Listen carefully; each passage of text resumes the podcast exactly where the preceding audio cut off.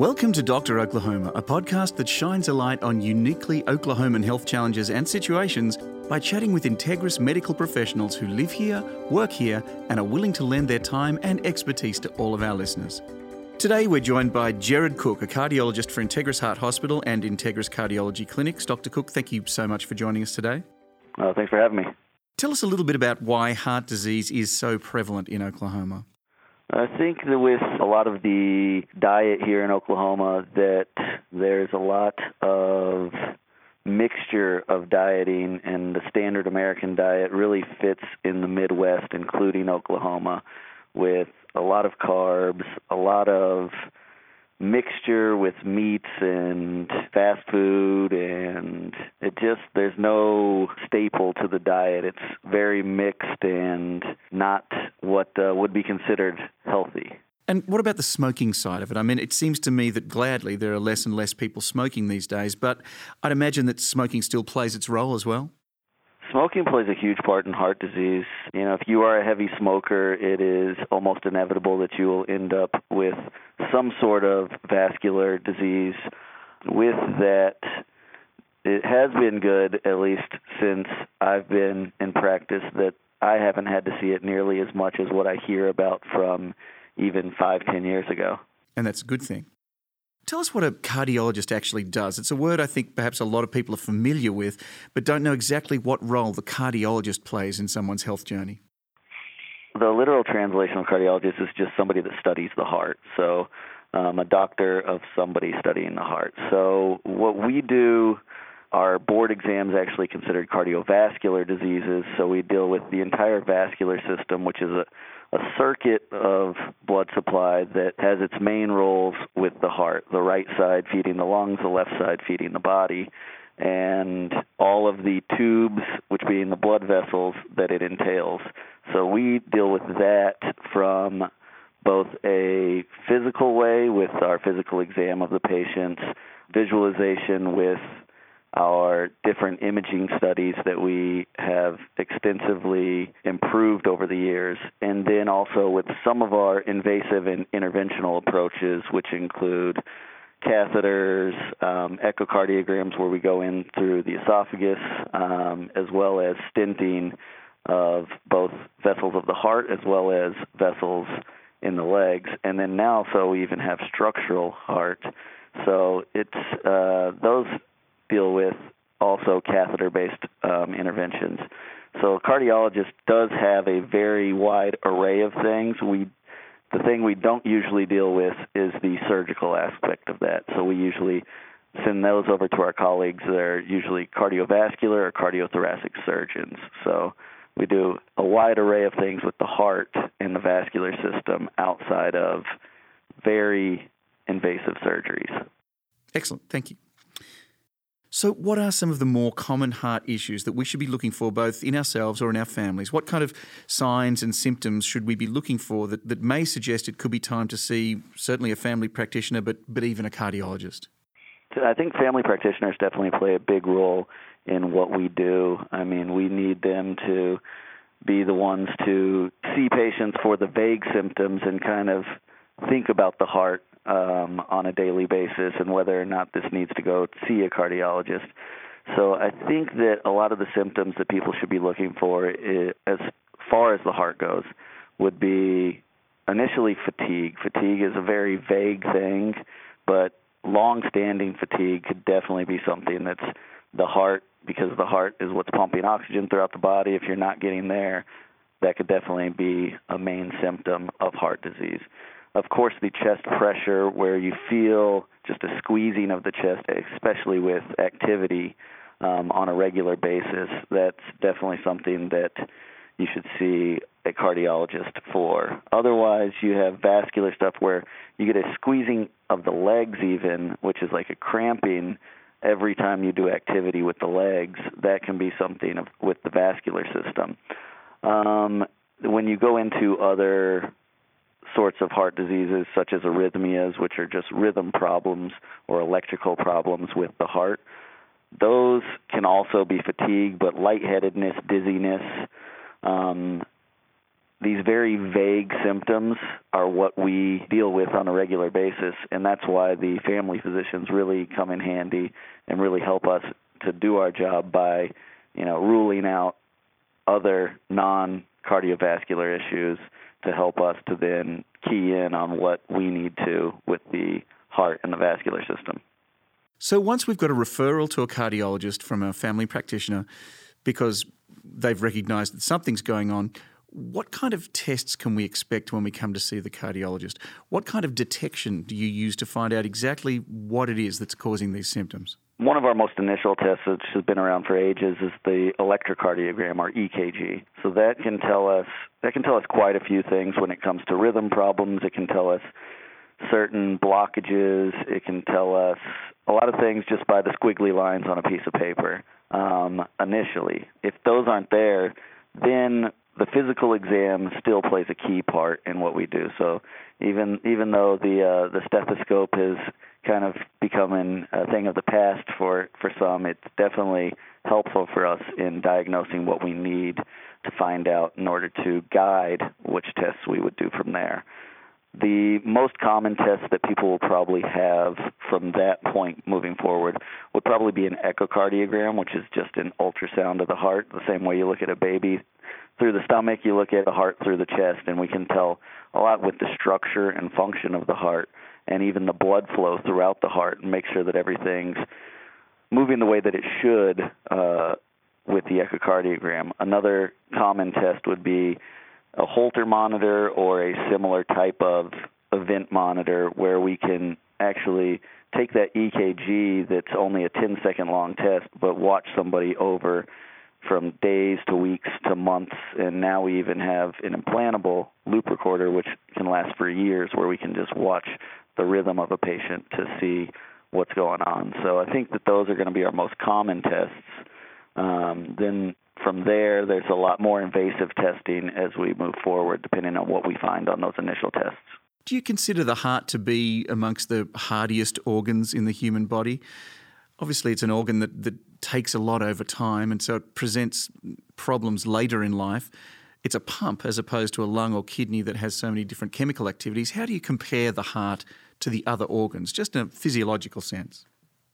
So the heart's a muscle, and it's actually a specialized muscle. So it has kind of a mixture of both the smooth muscle cells as well as the striated muscle cells. The striated muscle cells being the muscles that we all think about, our biceps, our quadriceps and muscles like that. Smooth muscles being like the diaphragm and those that we don't necessarily think about when we're using them, but happen on a regular basis, the gut and everything. Um, so the heart kind of takes a mixture of those, but it is a muscle. So, you know, it can take a lot. It's working all day, every day, uh, hopefully. And it can take a lot because of that. And just like a muscle, when it gets damaged, you can still use it, but if it gets damaged, you have to rest it in certain ways, and that's why we have medications to help with that. But um, I would say that it is one of the more specialized organs, so that it can withhold a lot, but it also needs uh, needs its tender love and care as well. Of course, every heart does, right? Exactly. So, as far as it's an organ that is a muscle, what about differences between men and women on both the physiological side, but also just the way that men and women present with heart disease and with difficulties? So, it kind of comes down to the just the shape of body. So, um, men and women, for the most part, on average, it's been shown that they typically will have the same types of symptoms. Um, there are certain things, such as certain arrhythmias, which are more common in the different sexes. And then when it comes to the classic heart attack symptoms that most people think about when they think of differences between symptoms in men and women, you start thinking about what the differences are. And just with the structure of the chest wall, the heart itself doesn't actually have nerves.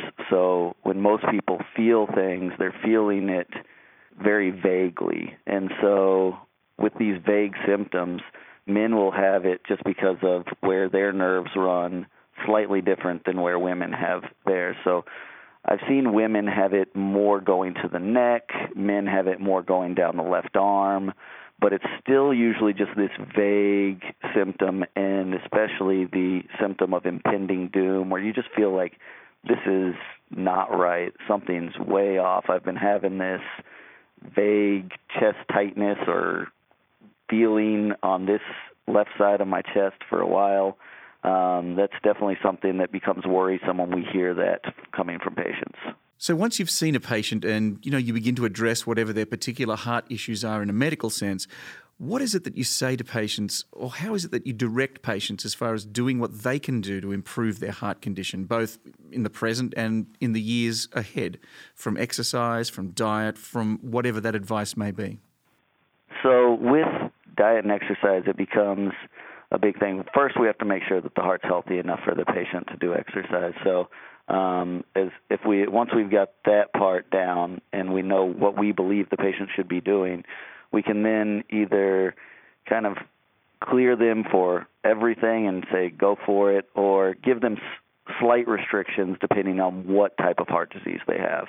Um, some patients because of large aortas or because of thickened muscle of the heart shouldn't be lifting heavy weights. So we have certain specific things for different diseases. Um, when it comes to like patients post heart attack, we have a lot of great evidence on cardiac rehab. So they do a three month structured workout program with exercise physiologists watching th- watching them and making sure that their heart isn't doing anything funky during those three months, uh, three times a week, and so those are those have been great. Um, of course, you know once you get that intense, it's something that needs reimbursement and everything. So that's something that's usually reserved just for those patients. But then you get down to diet, and I'm a huge proponent of the uh, ketogenic diet there's been a lot of great evidence recently about it. There's the weight loss side of it has been exponentially improving people as far as diabetics and even heart disease. So that part has been great. Then just getting rid of processed foods is kind of going to be the biggest thing. If it's in a box, it's bad basically.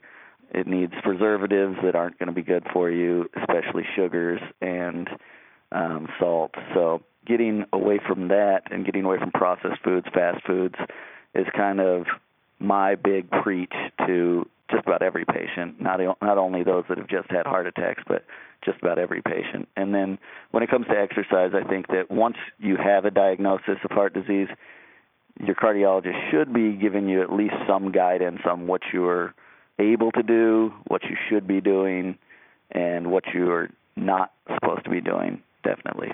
Very nice. So I understand that you're relatively new to the Integris system, but just from your observations and experience to date, how would you describe the Integris offering as far as heart care is concerned to someone who didn't necessarily know the, the level of care and the extent and the depth and breadth of the care that Integris offers? So with with Integris, I think that I've seen that we have basically all of the resources that any large city would have. Um, we have all of the imaging needed for uh, cardiology. We also have cutting edge technologies when it comes to the structural heart program.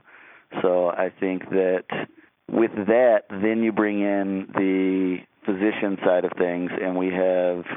I mean, I, I've been working with with these guys for the last four months, and I would send. I mean, I'd send my parents to to them, which I think is kind of the barometer that I use for people that I would refer to is if I would send my parents to them, then I would send my my patient to them. So we have the resources at our hands through Integris in order to get things done and get things done in both a safe and efficient manner.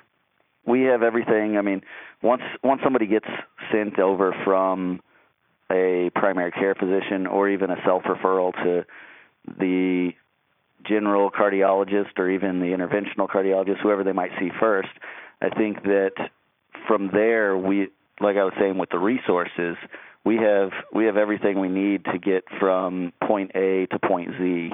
I mean, we if we once we diagnose something, we work very closely with the cardiothoracic and cardiovascular surgeons, and so we can get things done through them and with them to get things moving along from there. If we don't need to bring them in, and we do things such as stenting or um, arrhythmia treatments, um, we have great electrophysiologists, great interventionalists, CV and CT surgeons. Then we also have advanced care cardiology, which deals with the heart failure patients and the advanced heart failure patients, which can get into um, a side of cardiology which deals with machinery to transplant. So they deal with medications first, and then they'll deal with stuff like Impella pumps, which are pumps that can artificially help the heart to pump blood, which then can be implanted in such like an LVAD, which is a left ventricular assist device, or even an RVAD, which is a right ventricular assist device if the right side of the heart is failing. And those can be actually in place of now a heart transplant. So it's almost like having your own heart in there with an artificial pump helping it out. Um, and then we also have heart transplants, which have been uh, a very limited resource only because there's not that many hearts to go around. But um, when when the heart transplants do happen, it is kind of one of those great miracles of medicine. And then we also have cardiac rehab involved, which is which is a great resource for basically anybody with heart disease in order to improve their cardiovascular health through exercise. So I think that the continuum of care has been excellent. I haven't, I mean, there's not been a, a single thing that I've needed that needs to go somewhere else for anything. Dr. Cook, thank you so much. That was excellent. Awesome. No, thanks for having me. And to our listeners, join us next time, where we'll be busy getting a doctor's advice on how to stay healthy so we can continue living and loving life in our great state. Right here on Dr. Oklahoma.